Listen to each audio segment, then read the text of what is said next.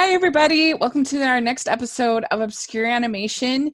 We are here to talk about underrated, underappreciated, uh, obscure animation. Unknown. And, I know. and it's really fun. It's something I love doing every month. And I'm film critic Rachel Wagner, and my friend Stanford always always does this every month. hey. Nice Yes. to nice to talk with you. Uh, yes. Uh, yeah, we've done like 30 of these now. Can you believe it? Can you believe it? Yeah, it's crazy. Uh, All the cool films that you've introduced me to. yeah yeah i love doing it i mean I, the, none of these ever get like huge numbers but i just enjoy it so much that i don't care because i like doing it Yeah. uh, and uh, yeah we've really seen some wonderful Seen some really interesting. Yeah. And it's really run fun. the gamut. yeah. It's really fun when one of those old reviews somebody will come on and i'll get a random comment every now and then on on uh, on one of them and and uh, i'm like oh yeah that was we had a comment this week about louise by the shore. Someone talked about it. And I like, oh that was such a good movie. That was so much fun to talk about. Yeah, that is such a good movie. yeah. So uh, if you have any ideas uh, please uh, let us know your suggestions for obscure animation we'd love to hear your thoughts and today today we are actually we're diving into studio we've done one other uh, actually our first it's kind of appropriate because our very first uh, film that we did Oh, together That's right. was a rankin bass film Yeah. it, uh, it was a TV special. yeah it was Yeah. the, the year without santa claus uh, i believe was was that one with Yes. the miser brothers Yes. And- and yeah i it's kind of interesting with rankin bass because i I, I kind of got sort of soured on them a little bit uh when i i kind of feel like i i have a little bit of a different experience than most people because you know they'll just see a short here a short there at christmas well i decided one year to this was like 2015 i think i decided that i was going to review them all for christmas it was going to be like Oh, thing on my blog yeah and i didn't make it Ambitious. I didn't make it. It wasn't. It was ambitious, but I got about. Uh, I think I. I don't know if I even got to Rudolph. I just really wasn't enjoying it, and I found that I don't know that what is sort of charming, all by itself, as one little short. The sort of uh, the way that they're they're sort of in your face weird like like Mhm. e- even in the Rudolph one, you know, like the Isle of Misfit Toys and the the the dent the one that wants to be the dentist and you know all of that that it's it's just so like we're trying to be different and weird, you know. right. that when you see a bunch of them and you see how cheap they are and you see how how kind of cheap the music is and they're all very similar songs, it just feels like watching a bunch of Happy Meal ads hmm in a movie. And what's really funny is so I had done, I don't know, 15, maybe 20 reviews. So was this you were watching all of their TV holiday specials? Is that what you were? Okay. yeah, yeah. And well, I started, I even did The Hobbit. Oh, wow, So it wasn't okay. Only holiday, but uh, that was my original goal. And but what's really funny is I kind of forgot that I had that I had done those. And when I got uh, when I got approved on Rotten Tomatoes, I, I said, "You guys, I'm going to let you upload all of my reviews onto the site, and I'll do the new ones. You do all my old ones, both on YouTube and on on uh, on my blog." And so, some poor soul had to listen to all of these all of these podcasts and all of these reviews and everything that I'd done over years and and they did the same with the blog and one day one of my friends was like you gave a negative review to frosty the snowman? And i was like i did? And i go look on my rotten tomatoes and there it is and they'd uploaded all of those ratings. that is so great. so so yeah. I'm Uh, like the only one who's probably critical of Frosty the Snow. and I'm like Miss Christmas, you know. So- so great. Well, that, that really is ambitious because I, they made a lot. Like, how many TV specials were there um, there, there that were you were on your list? You know that you Yeah. were planning to watch. Let's see how Do you many I got. I'll, I don't. Uh, let's see how many I got through. Uh, in the project, let's see. I only got through twelve, so I didn't even make it that far.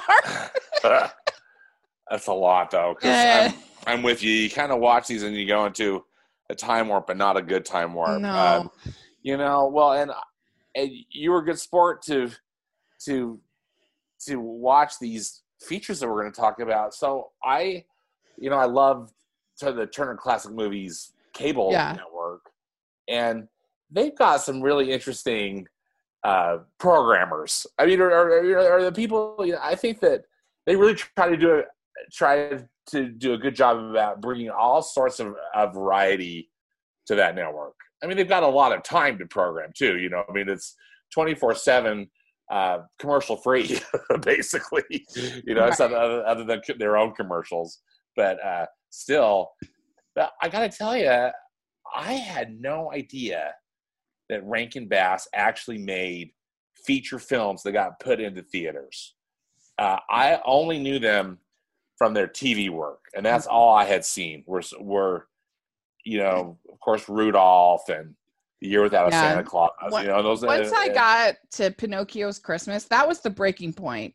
oh wow, I was Pinocchio's that. Just, Pinocchio's yeah. Christmas- Oh my star! Are you kidding me? Pinocchio's Christmas took me to a dark place that I have rarely been. Oh, how could it, It not? I mean, that just sounds horrible. It was so bad. And then they they have one called the stingiest man in town. And you know me and Christmas carols. yeah. But I I just I said I can't deal with it because the eyes were so weird looking. Mhm. And yeah, and then the leprechaun's Christmas. Leprechaun Woo. Christmas and Pinocchio's Christmas were the double header of awfulness that I couldn't take anymore. I gotta tell you, they they were so prolific, and frankly, I wonder if that's why the quality is the way it is. You know, because they were just cranking out stuff, but maybe you know it's like Jurassic Park. They didn't question if they didn't question if they should, rather than if they could. Right? You do all this, all this, Yeah. all these movies because so Turner Classic Movies they played three Rankin Bass of these Rankin Bass feature films yeah. from the 1960s on the other night, and you and I both recorded three of them, and then I I, I think both of us we only watched two. Yeah. and that was all I could take. they're just not good. I I they have good things about them, but they're they're they feel so derivative and devoid of any kind of creativity. And it feels like such an attempt to kind of ape other studios and other films. And I don't know, it just it they feel like a happy meal kind of a thing, Mhm. like a happy meal toy. yeah, no, that's a really good way to that's put it. that's just sort of cheap. Yeah. Yeah. and I was just trying to picture because again, I'm just familiar with their TV work, right? Up uh, up until Yeah. this point, and I, I was just trying to picture as I was watching these movies we recorded off of TCM. How, would I have liked to have seen this in the theater? I think the answer would have been- no. No. Even as a child, I'm not sure that I would have enjoyed seeing these I- films on the big screen. I think that the Mad Monster Party is much better, I think, than the Daydreamer one. I agree. So yeah, those are the two that we watched. Right, the Yeah. Daydreamer from 1966, and then Mad Monster Party from 1967. it's just I guess the the thing is is that there's just a difference between when somebody is being creative and someone is trying to appear creative. And that's what you get with all of the Rankin Bass films. Like they're just not good. like Yeah. even the shorts, like at least the shorts are are short. I know. Thank goodness. It was like in 22 minutes, right? Like, yes, you know, you're Yeah. grateful. there's a heart to him that's missing to me. There's a a weight to him, a a we're trying to them that I just don't get. And, yeah. and maybe something is slightly lost in translation a little bit. Because I mean, I think that most of them were made in Japan.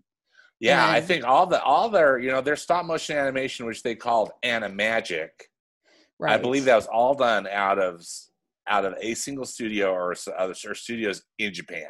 Yeah. But they were written by, uh, you know, I think most of them were written by Arthur Rankin Jr. Mhm. and then directed by Jules Bass. Because if you compare even their shorts to, say, the Nutcracker that we watched from from Russia, Yeah, like that had so much more sort of artistry and soul yeah. to it to me. Yeah, there was the, yeah, there was a certain there as you said, there's this heart to it that you could tell, even though it was yeah, very unusual, particularly I think to my Western sensibilities, you know. right. But uh still though, I'm with you. There was it was so compelling, there was so much heart.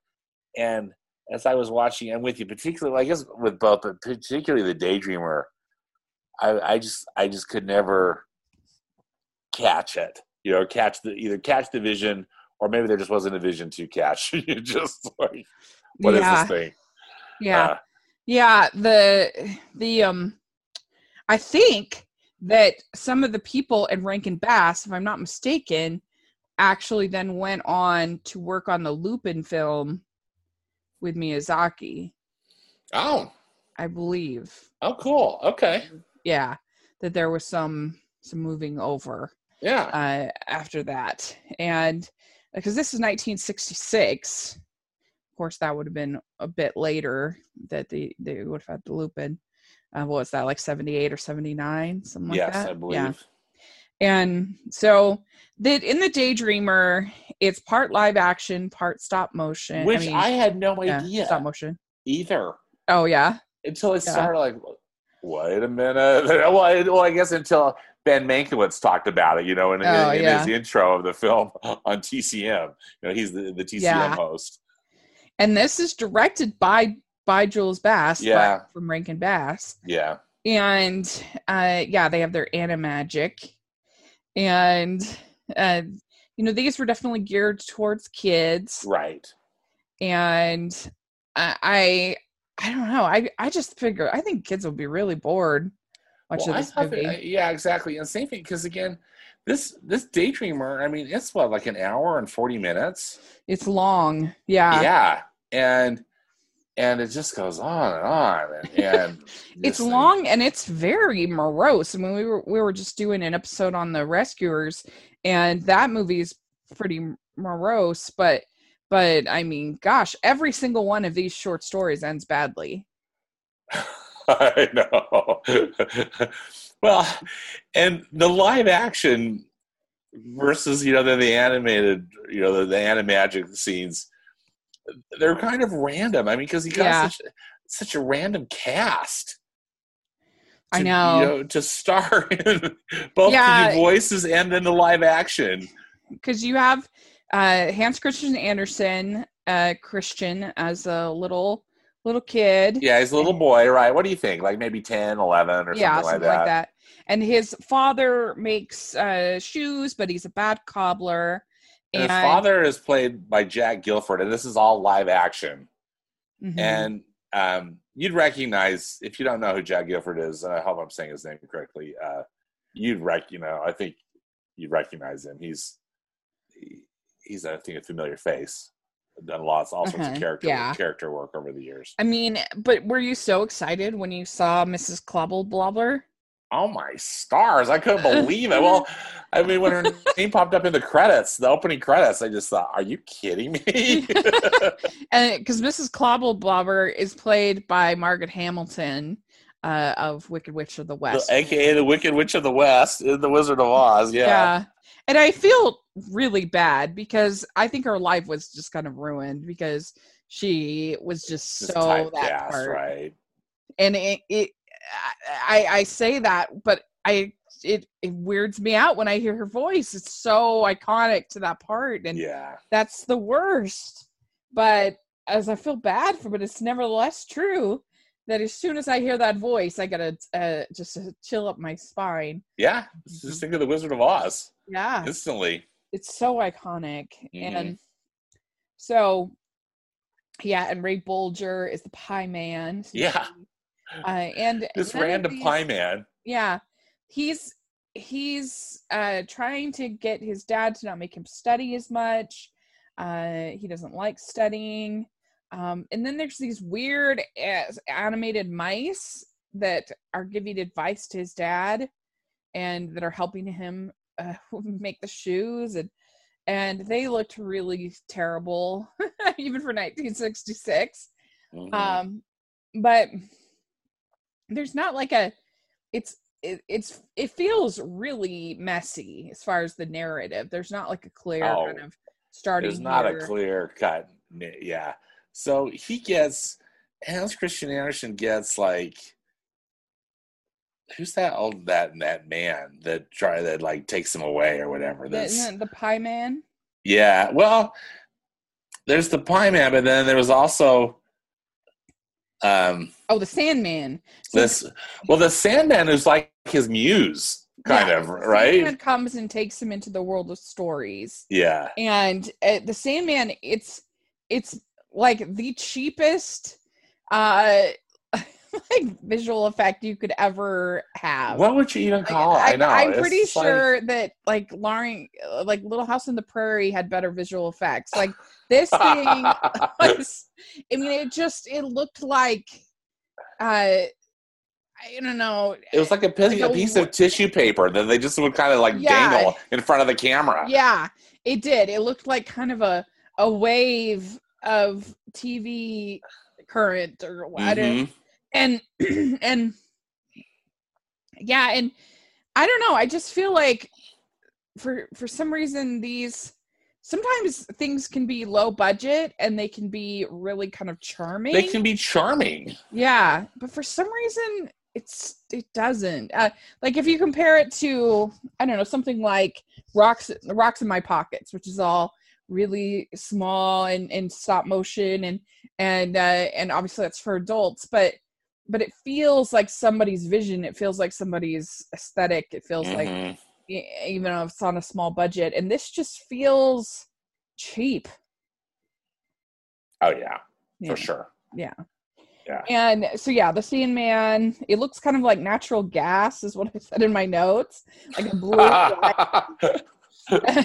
it doesn't look sandy at all, like at all. it's really weird, and he's kind of blue, right? I mean, those- they're Yeah. kind of varies in color, but it's yeah, it's not sand. You know Colored. that does the low budget really well from the this is the 80s, but did you ever watch the old fairy tale theater? Oh yeah, Shelley Duvall?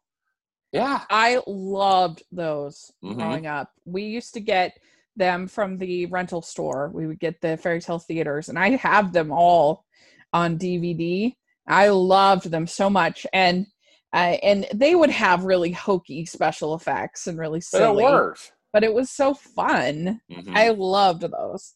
And so it starts out at the Garden of Paradise. And uh, basically, like, this whole thing is supposed to be to convince Christian to study, that, it's going to be worth it for him. And so he's going to be taken uh, to see all these different stories that end up becoming his books, is the very thin narrative that they have.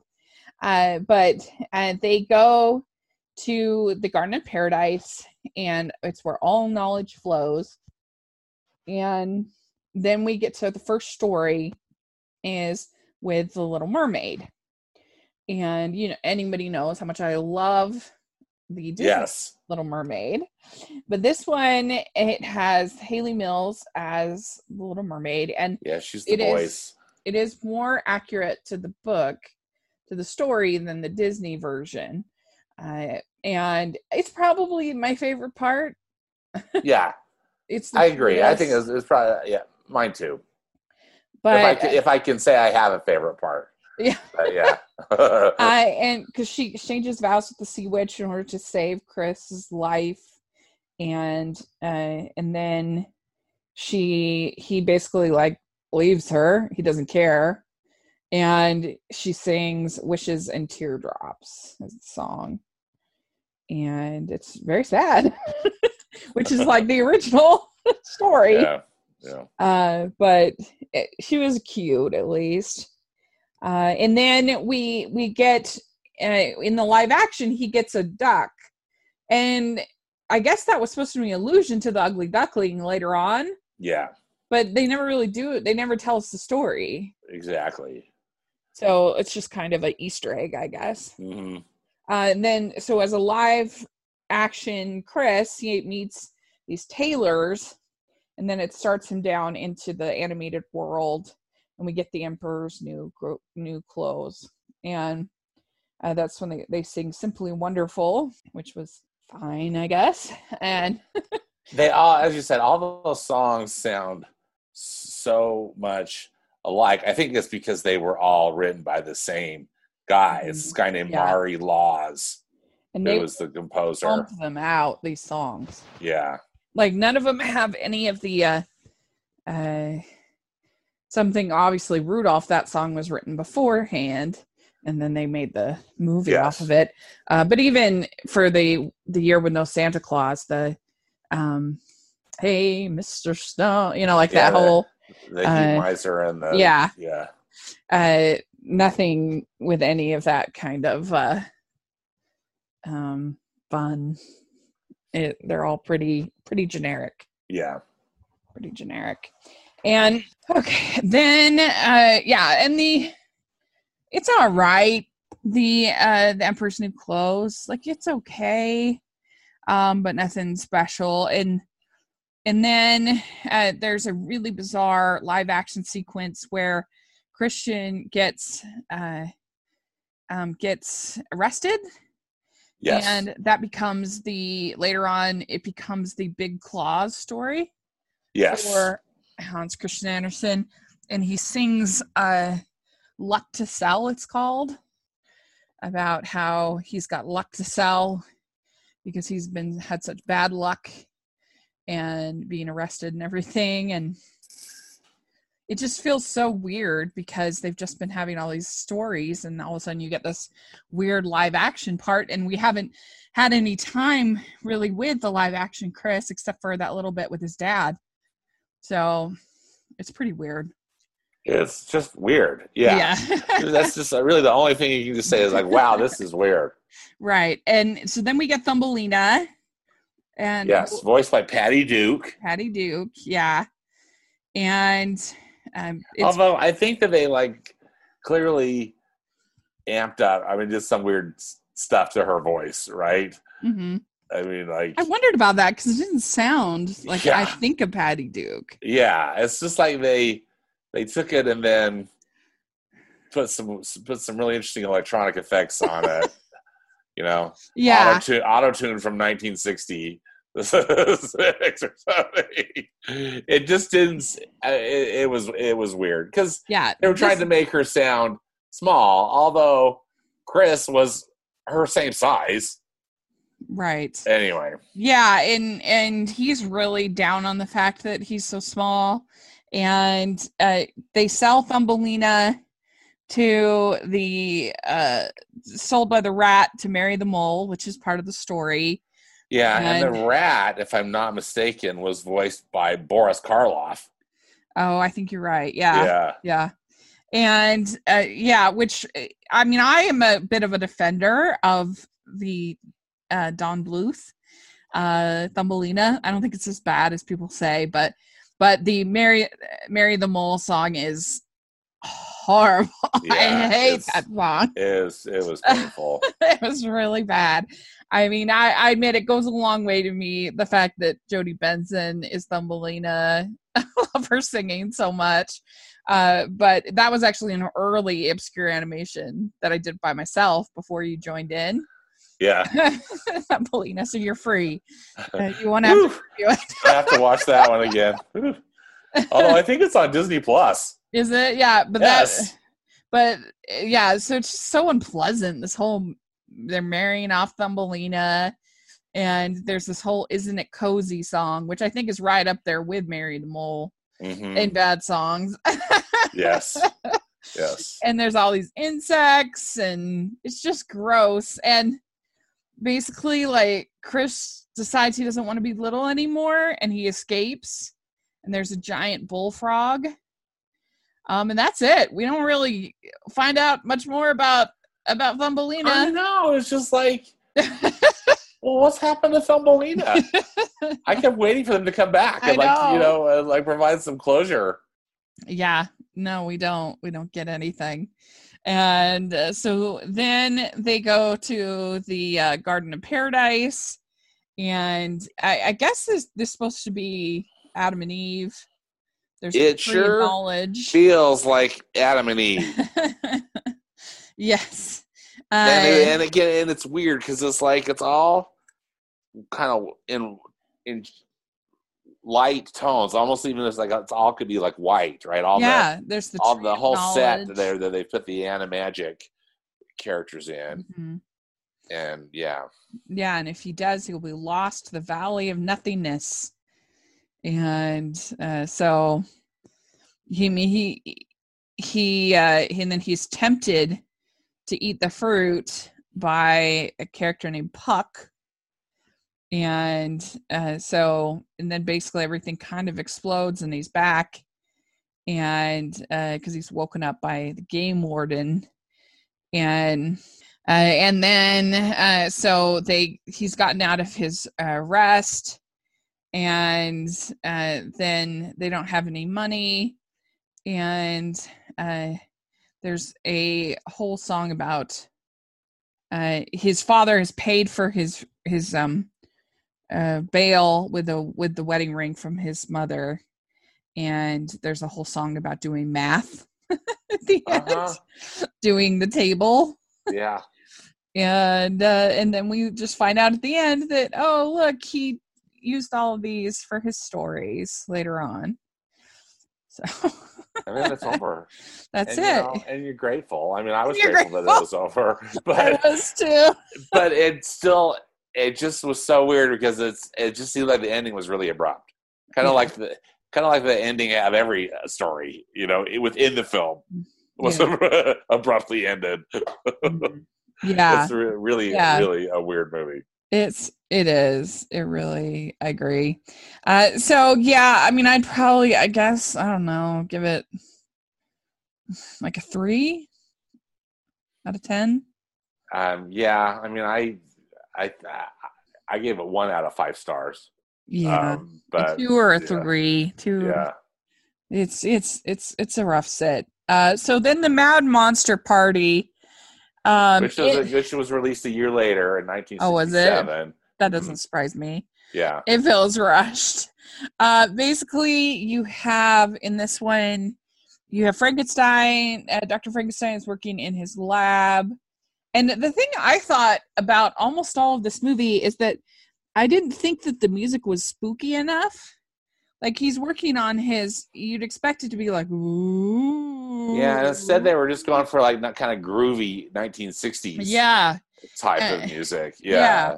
like in frankenweenie the, the music is way more atmospheric or something like that. Yeah. This music like wasn't that. atmospheric at all. It was just No. it just seemed very much of the time period. And the music was very loud in certain points the mix mix of it sometimes Mhm. it was hard to hear what the characters were saying hmm was so loud Yeah, um agreed. I, the instantly the one thing I that I I guess that it didn't really completely hook me, but the the puppets they designed for this because they're all from characters that Mhm. we know. right These are all these are all established, you know, book and movie monsters, and and uh, those I thought were fun. The Yeah. you know the the uh, the way that they designed the animagic puppets. i agree i think that the uh the this opening credits uh sequence where they're all getting their invitations to the party Yes, I thought was fun and it had some energy to it. And uh, so I thought it was probably the best part of the movie. yeah, I think the opening credits were for sure the the best part, Mhm. the best part of the movie. But it's it's Doctor Frankenstein. He, he is going to retire, Right. and so he he's going to turn everything over to his kind of his long lost nephew, right? And if if I'm remembering the story correctly, if I wasn't half asleep, I think I was. I think I was awake. and then uh, he's inviting all of the people, all of the all of the monsters to this announcement, right? Mhm. Is that kind of thing, so they kind of know what's going on. And that I agree with you. That's really fun because we get to meet all the all the different monsters, of which there are many. Mhm. You know, Yeah, and this movie was, I think, more made for adults.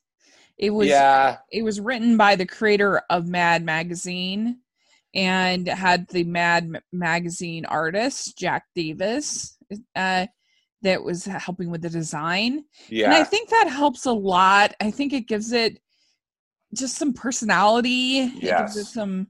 Uh, it makes it just have some flair. It's a little bit more fun. it I- just has a bit of a zany quality to it, Yeah. which helped it. Right. And yeah, really kind of that Mad Magazine esque. It, it hmm shi- shines through, Yeah. doesn't it? Yep. Yeah. I think so. And uh, and so one thing I thought was weird is there's a character named Felix, and I I Well, felt Felix is the nephew, right? yeah that's that's going to inherit. Yeah. And I, I thought that he, were they trying to sound like Jimmy Stewart because it wasn't Jimmy yes. Stewart. It was not Jimmy Stewart, but he was. They were. Yeah, his voice was being imitated by. I mean, the the, the voice character actor, his name is Allen Swift, who voiced the majority of of these Yeah. characters. Right. Yeah, Yeah. that guy was working overtime. He was go. He was. He was. He was channeling his inner Jimmy Stewart. Which Yeah, was kind of weird. I mean, it was weird. yeah. It, I don't think it necessarily worked, but he was consistent at least with it. yeah, he did like 13 characters Yes. in this movie, which that boy, that's a lost art. He yeah. Yeah, I mean, may there's a couple of this maybe the Simpsons uh, voice actors like your uh, uh, maybe your Harry Shearer and your uh, your um, Hank Azaria. Hank who Azaria, yeah, could change pull pull this Go off. from one voice to another voice, and yeah, and uh, that he can do have conversations with himself and uh, you know some of these just amazing voice actors, but you don't see that as much anymore. Uh, that people you know people can do that, and so that's pretty cool. Well, and one interesting thing too about it. So the the the comedian uh, Phyllis Diller Mhm. also is a voice in this, and they crafted the puppet to look like her too, which I thought, which is a trick that they do a lot with their TV specials, right? Like, Mhm. you know, the the characters look like Burl Ives or Fred Astaire or whoever's narrating. Well, the Uh, thing I thought was weird though is he sounds like Jimmy Stewart, but I didn't feel like his character was a Jimmy Stewart archetype. Oh no, it, it wasn't character. at all. That's what I thought. That was that was such a weird choice. Why did they? It was uh, it was kind of nerdy. He was kind of Yeah, you know like he he wasn't. You, you'd almost think more like a Jerry Lewis or somebody like that yeah. over somebody like Jimmy Stewart. I mean, the only thing that that I thought worked with, I mean, I guess that I thought about is often, you know, Jimmy Stewart plays a very earnest kind of character, Mhm. and Felix is is pretty earnest, pretty pretty genuine, but still, uh, Jimmy Stewart, yeah. whatever. Um. Yeah. And so Phyllis Diller, she sings. Uh, your- Phyllis Diller. she sings "You're Different." A song called "You're Different." yeah, and uh, and then uh, there's uh, Doctor yeah Doctor Frankenstein. He's retiring.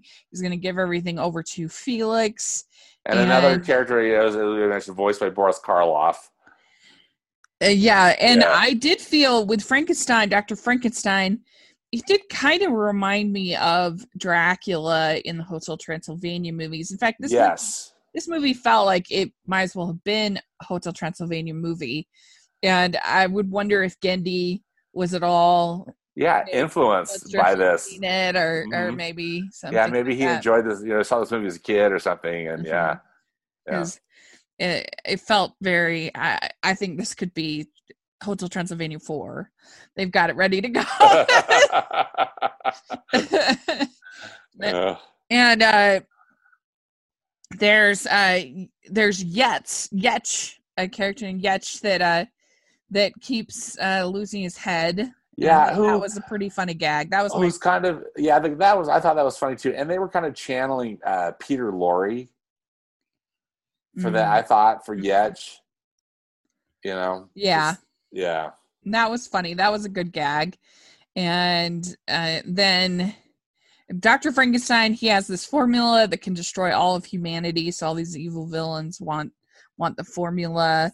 There's the uh, Mad Mummy dance at a certain point, and uh, and then they sing "Our Time to Shine," uh, and and more when music by Maury Laws, where you're just kind of like, yeah.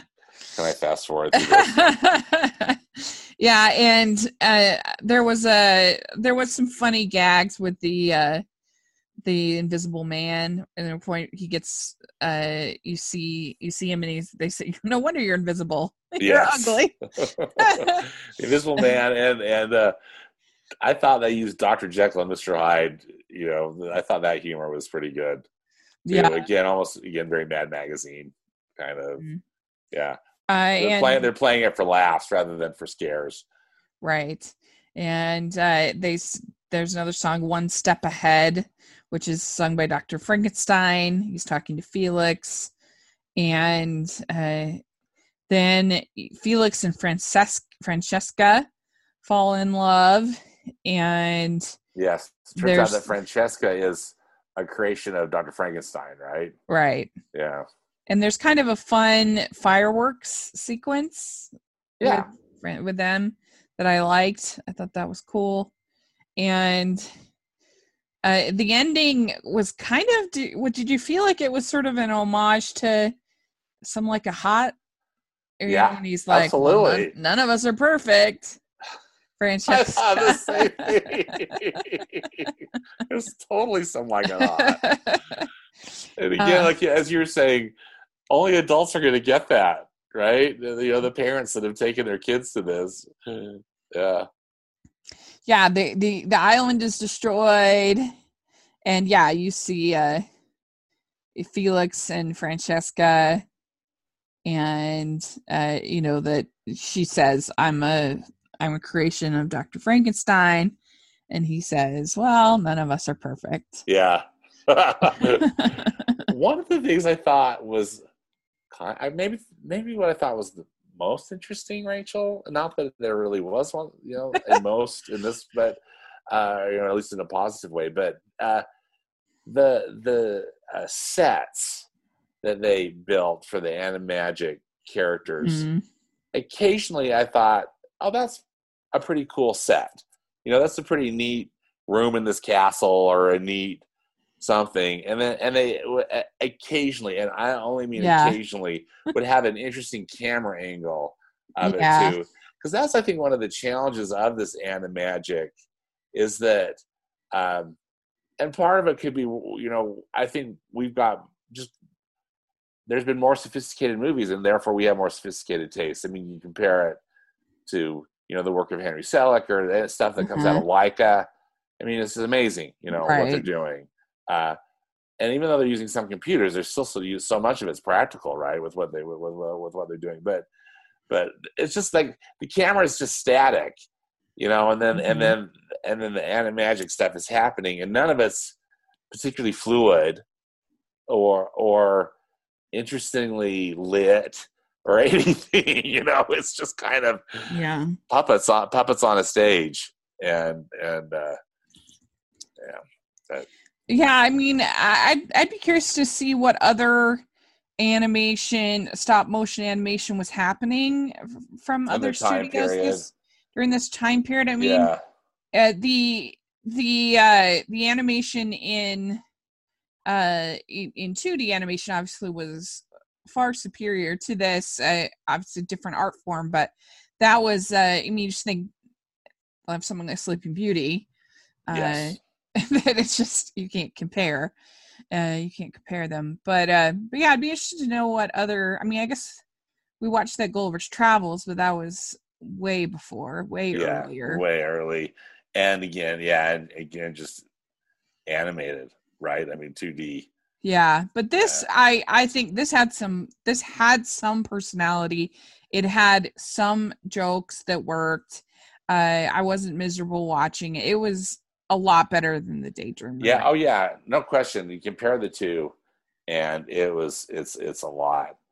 It's a lot better than the Daydreamer, but it's still ultimately. I just thought it was not very good. I mean, it had, I guess, a bit of a satisfying ending, right? Um, Mm-hmm. But it also just felt like it took a really long time to get there. yeah, it it definitely feels too long. In 95 minutes and it probably should have going on like four hours. You know, I mean, I just yeah, just Yeah, it really it should have been more like warp. 60 60 Yeah. minutes I think with what they had to go with. right. but- Well, and again, just like we were talking at the top of the sh- the, you know the top of the podcast, the uh, I'm just so accustomed to watching Rankin Bass move, you know, produce shows that were done for TV and Yeah. that were you know these hour long specials. And when you know what is that total like 45 minutes or something, you know, with, with one of those specials to Mhm. accommodate for the commercials, Right. right? And Yeah, 22 minutes. that seems about right. Right. you know, that's because it still can be kind of cute and charming and you're not tired of it, but these go on for such a long time. I that was that Mhm. was yeah. Uh, Yeah, loo- challenge. At least this doesn't try to get any emotion out of you. Like Exactly. like Daydreamer and like most of the shorts do. yes. Uh, and they take themselves pretty seriously actually. Even if you Mhm. look at Rudolph, you know that it it's it's pretty taking itself pretty seriously. Yeah. And uh, I think This was that- a real farce. yeah, this know? was silly. Yeah. Yeah. So I think it's better.